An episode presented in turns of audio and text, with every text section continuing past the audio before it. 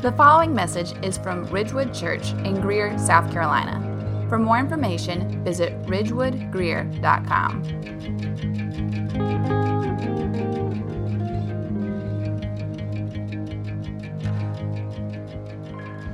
Now, there was this letter that was discovered that's been dated to about 130 AD, about 100 years after Jesus' life, death, and resurrection. And there's only one manuscript of this letter that exists.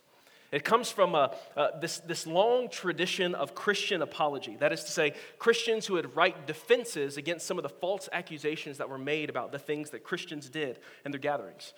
This particular letter celebrates the distinctiveness of the Christian faith. And I just, I am obsessed with it. And I have read it here before, and I'm going to read it again, and I think you also will be obsessed with it. It's called The Letter to Diognetus. Let's begin. I have it on the screen. Christians are indistinguishable from other men, either by nationality, language, or customs. They do not inhabit separate cities of their own or speak a strange dialect or follow some outlandish way of life. Their teaching is not based upon reveries inspired by the curiosity of men. Unlike some other people, they champion no purely human doctrine. With regard to dress, food, and manner of life in general, they follow the customs of whatever city they happen to be living in, whether it is Greek or foreign. And yet, there is something extraordinary about their lives. They live in their own countries as though they were only passing through. They play their full role as citizens, but labor under all the disabilities of aliens. Any country can be their homeland, but for them, their homeland, wherever it may be, is a foreign country. Like others, they marry and have children, but they do not expose them. They share their meals, but not their wives. They live in the flesh, but they are not governed by the desires of the flesh. They pass their days upon the earth, but they are citizens of heaven, obedient to the laws. They yet live on a level that transcends the law. Christians love all men, but all men persecute them. Condemned because they are not understood, they are put to death, but raised to life again. They live in poverty, but enrich many. They are totally destitute, but possess an abundance of everything. They suffer dishonor, but that is their glory. They're defamed but vindicated. A blessing is their answer to abuse, deference their resp- response to insult. For the good that they do, they receive the punishment of malefactors, but even they rejoice as though receiving the gift of life. It's hard to overstate how much Christianity, the practice of the way of Jesus, how incredibly foreign it was to the ancient world. I mean, it was something that was completely and utterly distinct. And it's hard for us to imagine. I mean, in Greer, South Carolina, right? It's hard for us to think about how revolutionary and distinct the Christian faith was when it first emerged. About five or six years ago, I read a book by a guy named Larry Hurtado that was really, really helpful. It was about how Christianity emerged in the Roman world and how so much of what we take for granted about the nature of religion and, and gosh, just the, the ways that we think about society more generally has its roots in Christianity. The Spirit, through early Christians, turning the world upside down. Some onlookers looked at the, the early Christians as, as a group of wild, weird, nasty, strange, repellent people. And yet, even in spite of that, it grew to eventually supplant the old gods of the Roman world, to completely replace the old notions of religion and faith and personhood and ultimately God. This book, by the way, it's got a fantastic title. It's called The Destroyer of the Gods. It talks about how the early Christians and the practice of the early Christian faith was the destroyer of the gods. Now, in our passage today, we've been seeing Paul on this third missionary journey. The Apostle Paul was an early Christian missionary and theologian who was traveling all over the Roman Empire to the ends of the known world at the time, preaching the good news about Jesus. That Jesus was the Jewish Messiah who died, who died according to the scriptures, but who was raised according to the scriptures, and who was exalted as the king over all nations. And he has sent out his spirit to send his church to testify to his kingship. Paul goes around the Roman world preaching that gospel, that good news. We've seen most recently, he's gone to Athens, which is sort of like the ancient equivalent of somewhere like Boston. He went to uh, Corinth, which is something like the ancient equivalent to New York. And last week we said, as we saw Paul first in Ephesus, that it's sort of like Asheville on steroids, kind of fully grown. Last week we saw Paul doing extraordinary miracles, or more accurately, the Lord doing extraordinary miracles through the Apostle Paul. As a result, some traveling itinerant Jewish exorcists, they see the Apostle Paul doing these miracles and they want access to the magic that they think Paul has. They've decided that the name that Paul keeps using, the name of Jesus, the name in which he casts out demons and heals diseases, must have some juice to it. And if we could use that name, maybe magic is a lucrative industry, casting out demons is a lucrative industry, maybe we'll have access to that same juice if we use that name. Now, what happens in verse 17 of chapter 19? These itinerant Jewish exorcist, Kenneth Copeland types, they go try and use the name of Jesus to make a buck. And the result is that this demon possessed man leaps on these guys, masters these guys, and overpowers these guys. And the result is they flee the house naked and wounded. Just a huge L, right? Completely humiliated. And word spreads. As a result of this, word spreads. It, you go from seeing in that passage people who want to use Jesus' name for their own ends to a kind of holy dread settling on the city of Ephesus. A good, like the best kind of dread. It leads to them forsaking their practice of magic and extolling rather than using the name of Jesus. Now, here in this passage today, the interplay of magic and greed and the name of Jesus, it surfaces again. But it's not nearly as exciting as last week because at, at, at its heart, the, the, well, we'll get there in a second. Let's just read. Let's, we'll get there in a second. Hold that thought. Acts chapter 19, verse 21. Now, after these events, the events of the sons of Sceva, after these events, Paul resolved in the Spirit to pass through Macedonia and Achaia and to go to Jerusalem, saying, After I have been there, I must also see Rome. And having sent into Macedonia two of his helpers, Timothy and Erastus, he himself stayed in Asia for a while. All right, so we remember several chapters ago that, uh, I mean, several chapters ago in the book of Acts, that the, the, the, the, the church's kind of first founding and, and the, when the Spirit descends on the disciples, it's in the city of Jerusalem. And there's been this ever expanding advance of the gospel outwards. And Paul plans to go back to Jerusalem to report all that he's seen the Spirit do all around the Roman world. It's, it's actually really interesting to see how this, um, this early kind of interconnected network of Christians is developing all across this area. And part of the New Testament is a result of this early interconnected network of Christians. They're writing letters back and forth, updating one another, providing funds to help feed one another. It's, it's really amazing to think about what's actually taking place here.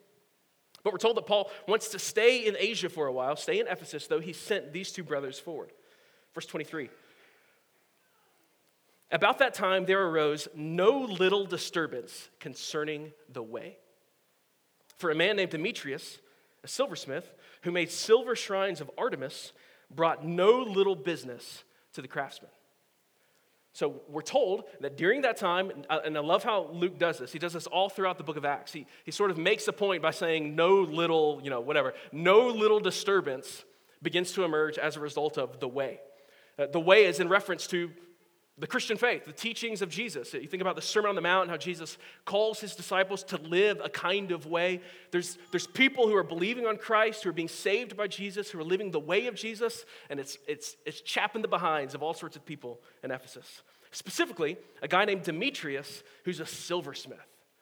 A silversmith who makes silver shrines to the goddess Artemis. And Luke tells us he brings no, the, the, the, the, goddess Artemis brings no little business to the craftsman. Not like we saw last week. Ephesus is this huge city that is known for its enormous temple to the Greek goddess Artemis, which was situated right in the center of the city, a gigantic statue. This, uh, this statue uh, in, in the, the temple worship was enormously central to the local economy there in Ephesus. Demetrius is a guy who crafts these little silver shrines. And if you have a city full of people flocking to pay homage to the goddess Artemis, they're going to buy these little souvenir silver shrines as a part of their worshipful act. Uh, has anybody ever eaten lunch in downtown Greer, um, kind of throughout the week? Uh, what's one thing that you always notice if you go grab lunch in downtown Greer? Somebody from BMW is there. Have you ever noticed how often BMW employees are covering the lunch? I'm not, I'm, it's a good thing. BMW employees are everywhere in Greer. The reason downtown Greer has emerged is largely a result of BMW coming to town and all of the industry and commerce and housing as a result. BMW is central to the city of Greer in the same way that something like the Temple of Artemis would have been to Ephesus. It is like ground zero for commerce, and it's the reason people come to the city. And you can kind of see where this is going, right?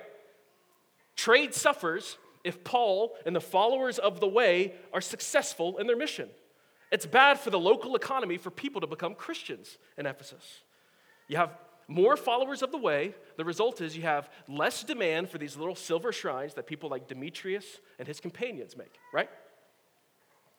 So, verse 25 Demetrius gathers together a bunch of craftsmen. Verse 25 Men, you know that from this business we have our wealth.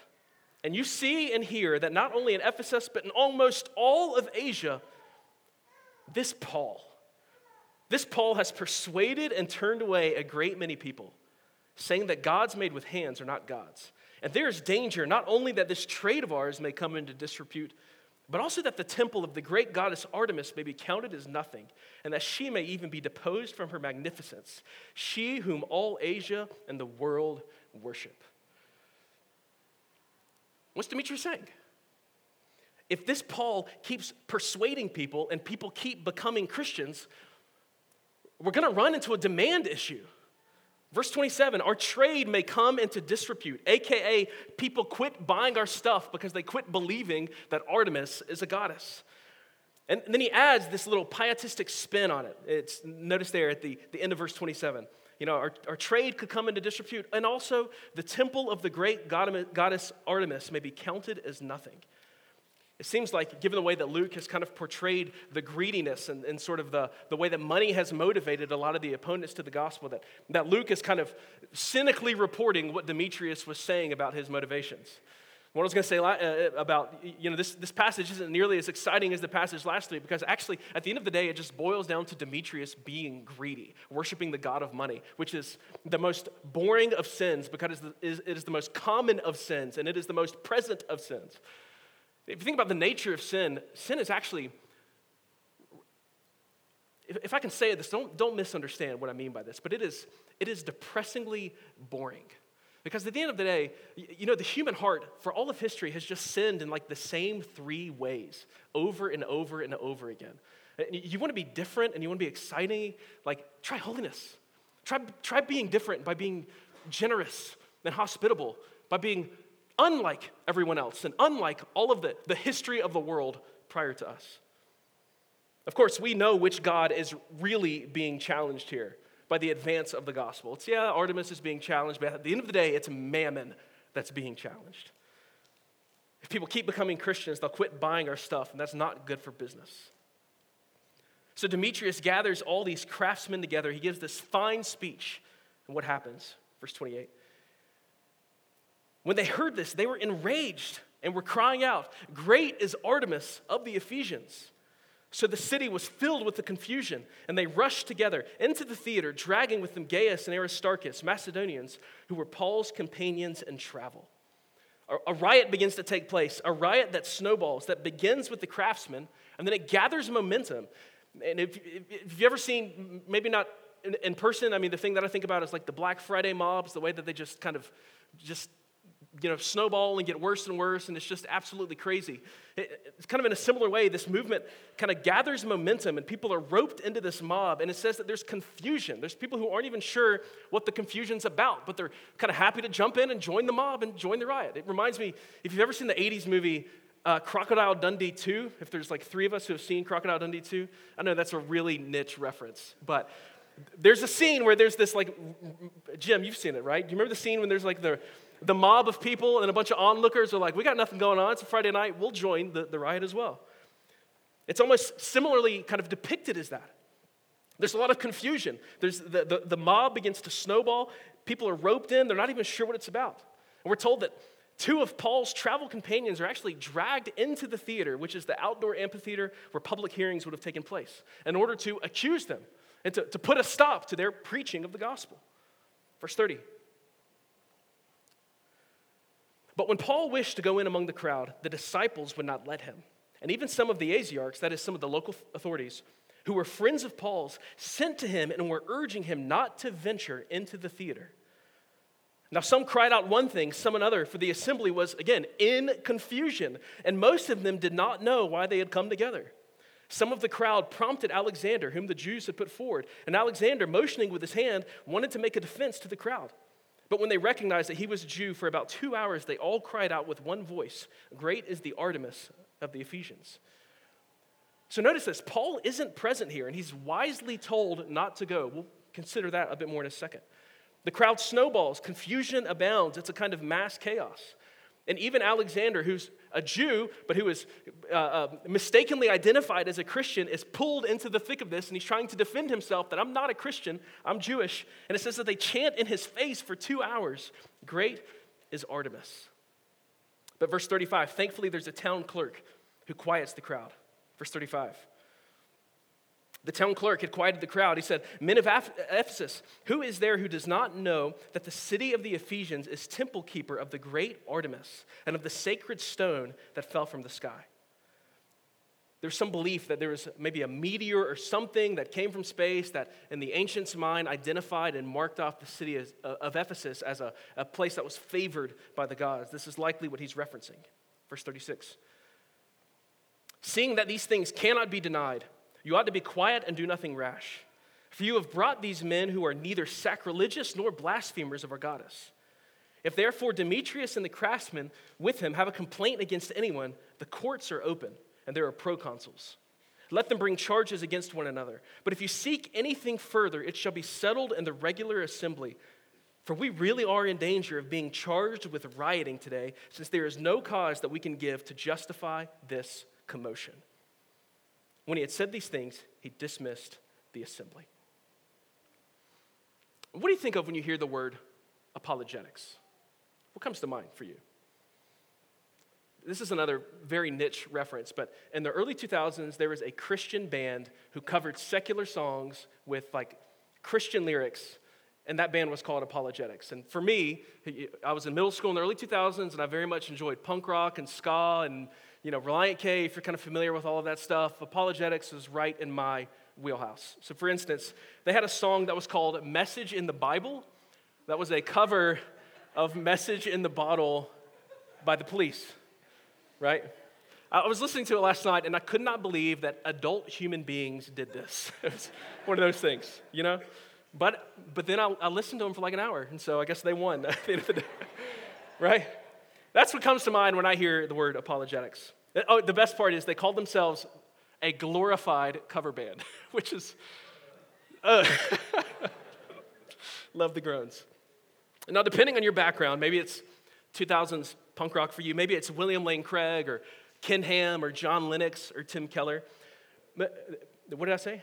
John Lennox? Not John Lennon. John Lennon. That Beatles reference was last week, Peggy. John Lennox whatever your background might be, there is a long tradition of Christian apologetics. Apologetics, not in the sense of uh, uh, apologizing for what we believe, but in the sense of defending the faith against those who would, who would uh, mischaracterize what it is we actually do and what we practice. In the early world, in the ancient world, Christians were sometimes rumored to eat children. That's why, I mean, it was one of the things that people like Justin Martyr had to write in defense of, is that Christians don't, in fact, eat children. I mean, there's a lot of talk about baby Jesus. We take the Lord's Supper. Maybe folks kind of conflated that and, and kind of taught, you know, falsely that Christians were, were uh, carnivore, uh, cannibals. Christians writing to defend the faith against spurious claims like that and misconceptions. Christians writing to demonstrate the reasonableness of our faith. I mean, there's a long tradition of that in Christian history. Now, think about the opening of the book of Acts. Luke is writing to a character named Most Excellent Theophilus. And we can't be sure, but it seems likely that Theophilus was an important figure, probably a, uh, a governing government figure with some interest in the faith. And Luke is writing the story of the church in the book of Acts as a kind of apology for the church. Not, again, not, not apology in the sense of saying we're sorry for the things that we believe, but apology in the sense of defending the faith, showing the reasonableness of the faith, and showing the reasonableness of Christians.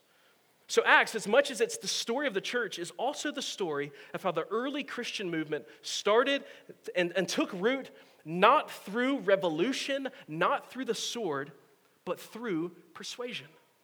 Through their peaceableness and the miracles they performed and the incredible, undeniable, irresistible news of Jesus. Something we've seen time and time again in the book of Acts is Luke demonstrating how there was a there was the, the, gospel comes to town, there's some kind of stir that's created in that community, and the local authorities actually look on to what the Christians are doing. They deem what they're doing to be legal and they let them go. They grant legal approval to the practice of the faith in the Roman Empire. And so, part of what Luke is doing, he's showing people like Theophilus and other readers at his time, like, no, Christians are actually reasonable people. Christians are not revolutionaries. Christians are not trying to overturn the world in the way that you think they're trying to overturn the world. Christians are not insurrectionists. Christians aren't, they don't commit violence or perform riots and, and revolutions. These things are not our methods. These Christians, they may be something, and they, they may be weird and wild and strange to you, but they aren't doing anything contrary to the law of the land. Now, think again on this section this riot and all of this confusion that's happening in the city of Ephesus. Who is causing the disturbance? It's not the Christians. And Luke actually goes out of his way to locate Paul in the narrative so that we're clear. Paul was not a part of this.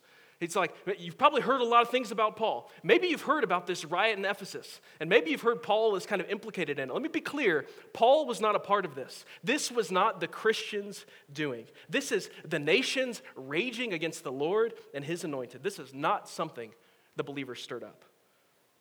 Notice how the Christians are vindicated by this town clerk. Verse 35, he quiets the crowd. And then in verse 37, he says, You brought these men here who are neither sacrilegious nor blasphemers of our goddess.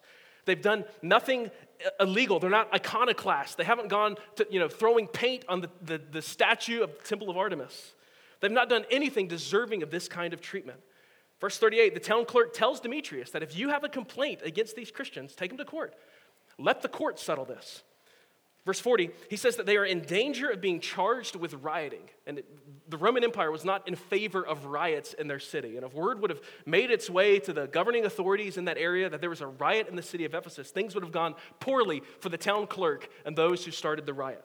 So he, he was trying to, to say, like, don't, th- this is not the way that we should handle this. If you have a complaint, take these guys to court. But by my estimation, they have done nothing to deserve this kerfuffle. Verse 41. The story ends with the town clerk dismissing the assembly. Now, as we read this passage, I mean, the, the thing that stands out to me about this is how the, the early Christians were the destroyer of the gods, but not in the way that we might think they were. One commentator asked this question about this passage, and I thought it was really, really helpful. He said, In what way in this passage is the church depicted as a destroyer of the gods? In what way is the church blaspheming the idols of the world? But it's also helpful to ask in what way is the church not a destroyer of the gods? In what way isn't the church a blasphemer of the gods of the age? Now, let's be really clear. I mean, Jesus comes in 1 John chapter 3, verse 8, we're told Jesus comes to destroy the work of the devil. The gods of every age are in Jesus' crosshairs, to be sure. Jesus came to free us from the grip of these gods mercifully in his kindness. The story of the gospel is God looking on us and seeing our ugly devotion to ugly things, that we are oppressed and suffocated by our greed and lust and ambition. And in mercy, God sends Jesus to rescue us, to destroy the gods of our hearts. There's the good old fashioned obvious gods, the boring ones sex, power, and money. That's true of each of us, uh, uh, of every soul who has ever lived. We are assaulted and accosted by these gods. In Philippians chapter 3, Paul says that there are those whose God is their bellies. It's those who are ruled by their appetites. Jesus came to free us from those appetites, to free us from those gods, those lesser, false gods. But maybe there's some sneaky gods for our age it's worth considering for just a moment. What are the gods that Jesus is intent on destroying in our hearts? The first one that comes to mind for me is the God of comfort. It's the belief that the point of my life is pleasure. Not the big, ugly pleasures, but the lots of little things that kind of keep me dulled and deluded and my attention kind of spread thin. Jesus comes to destroy the God of comfort, to completely disrupt, destroy, and upend that God in our lives. Jesus also comes to destroy in us the God of consumerism, building our identity through the stuff that we buy. I need to buy and I need to buy and I need to buy, and I got to build my sense of self through my stuff that helps me build a brand. God come, uh, comes to destroy the God of consumerism in our heart and life. Maybe the sneakiest God of all for each of us is the God of autonomy. It's the notion that I am the, the God and arbiter of my existence, that what matters is being my best self. It's actualizing myself. It's being free to be the person that I think I ought to be. It's this belief in autonomy. Jesus came to destroy the God of autonomy as well. The gospel totally disrupts any notion that we belong to ourselves. We did not make us, we did not think us up. I did not put the blueprint together for me. I did not knit me together in my mother's womb. We were made for and belong to a holy God, and our destiny is His choosing, and our life path is by His direction and according to His good purposes. And if we are Christians, we belong to God twice over because He created us and then saves and recreates us. My life belongs to Him at every turn. My allegiance is owed to Him at every turn. I am not autonomous, I am beneath the rule of King Jesus. What's more, I've been saved not just to God the Father, but to a bunch of brothers and sisters. And so I have obligations to people outside of myself. And I should take those people into account when I say leave a church or when I try and land at a church or when I'm trying to build relationships or restore relationships. I am not the captain of my own fate, and there are other people that are implicated in my discipleship. Jesus comes to destroy the God of autonomy in our lives. Because Jesus is not content to let us be sat upon and oppressed and ruled by these gods who don't know our names, who don't love us, that have no regard for our good, these gods who hate us, and these gods who demand that we die for them. But Jesus has come to supplant all of those false gods. Maybe you hear me saying these things, and it sounds like Jesus is this killjoy who comes to punish us for having fun. But the picture in the scriptures that, is that Jesus, this is a supplanting, a, a displacement, a bigger joy, a greater good, a glorious displacement, a vibrant, potent, unimaginable good, capturing our hearts and offering us something that is so much better than these false lesser gods. Comfort? Are you kidding me? Autonomy? It's a joke.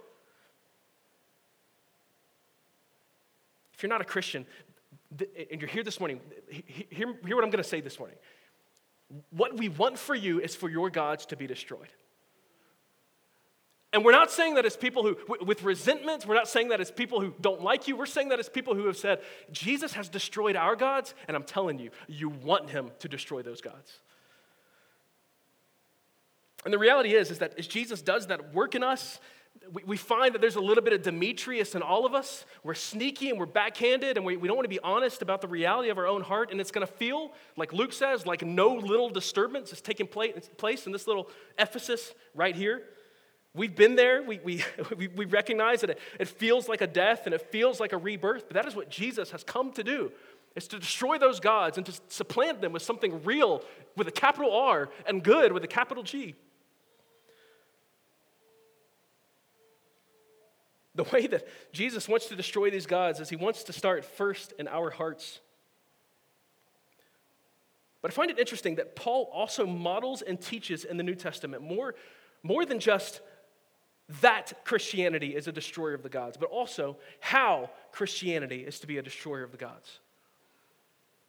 A few chapters ago, Christians were accused of turning the world upside down, which is just the best. What does it look like for us to turn the world upside down? It's peaceable, and it's quietly, and it's simply. Paul speaks to that question in 1 Thessalonians chapter 4, verse 9. I'll have it on the screen.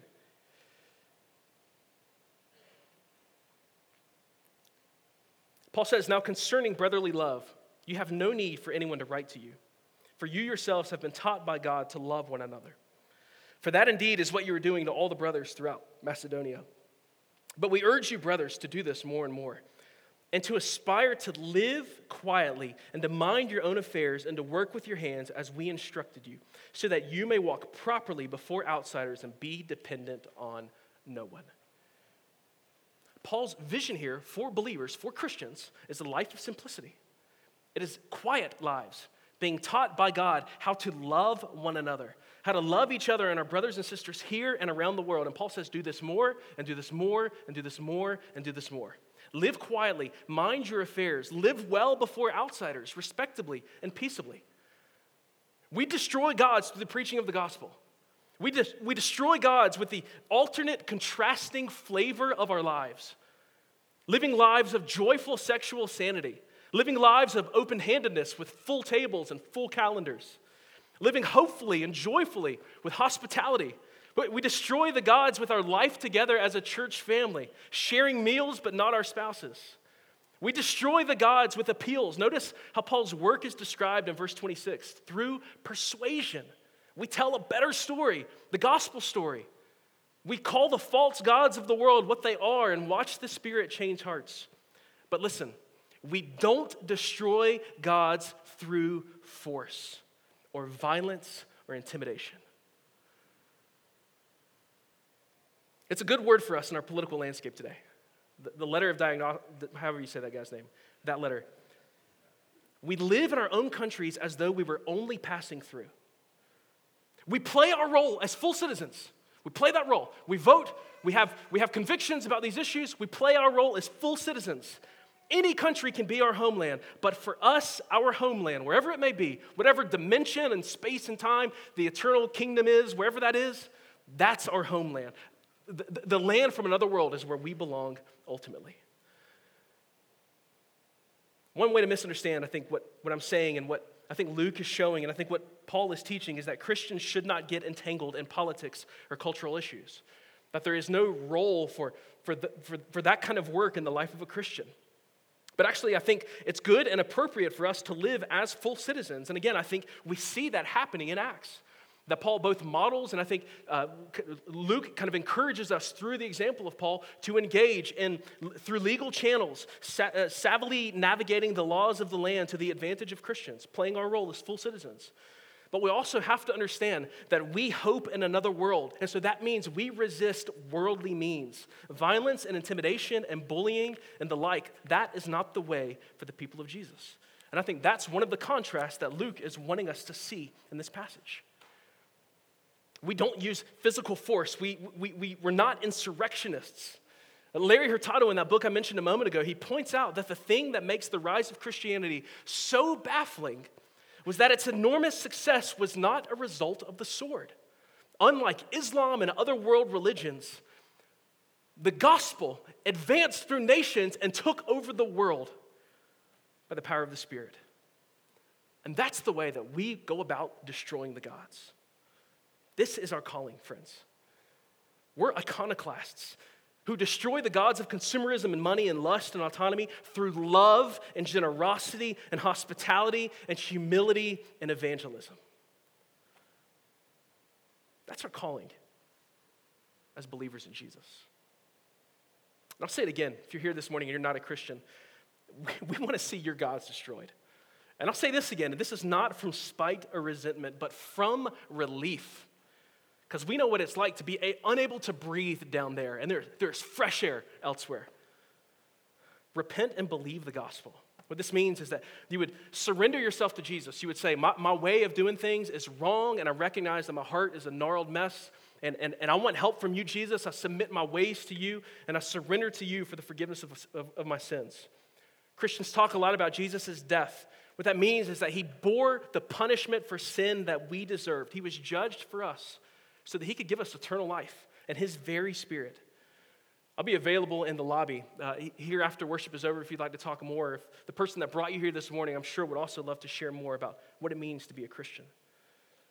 If you're here this morning and you're not a Christian, the question that I would ask of you is how do the old gods still have a foothold in your life?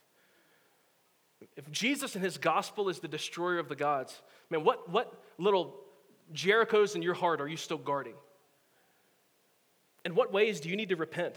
I mean, would, in the next few moments, as we take some time to pray, would you just ask the Holy Spirit to work in your heart and expose those little corners in you? Ask the Spirit to break those.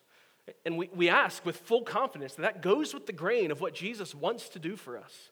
That Jesus does indeed want to destroy those gods in our hearts, be them lust, autonomy, power, money, whatever else. In the next few moments, would you just take some time to pray that the Lord would lead you and guide you into exactly how you're to respond? Christians, as I, as I read this story here in Acts, and as I read about the long tradition of our faith, of, of the faithfulness of these brothers and sisters who, who loved each other even through opposition, I mean, it, it, is, it, is, it is my heart and the heart of the pastors here at Ridgewood, is that we would have this counter-cultural commitment to one another that would put to shame the gods of our day and age, like autonomy. And it's our prayer that we would live alternative lives together that would be a compelling force and Greer in our community and the way that we love each other, the way that we serve the poor, the way that we evangelize. Could we do that? Could we, could we faithfully devote ourselves to Jesus and one another in a way that stands out and is compelling amongst the eyes of the watching world? Let's pray together.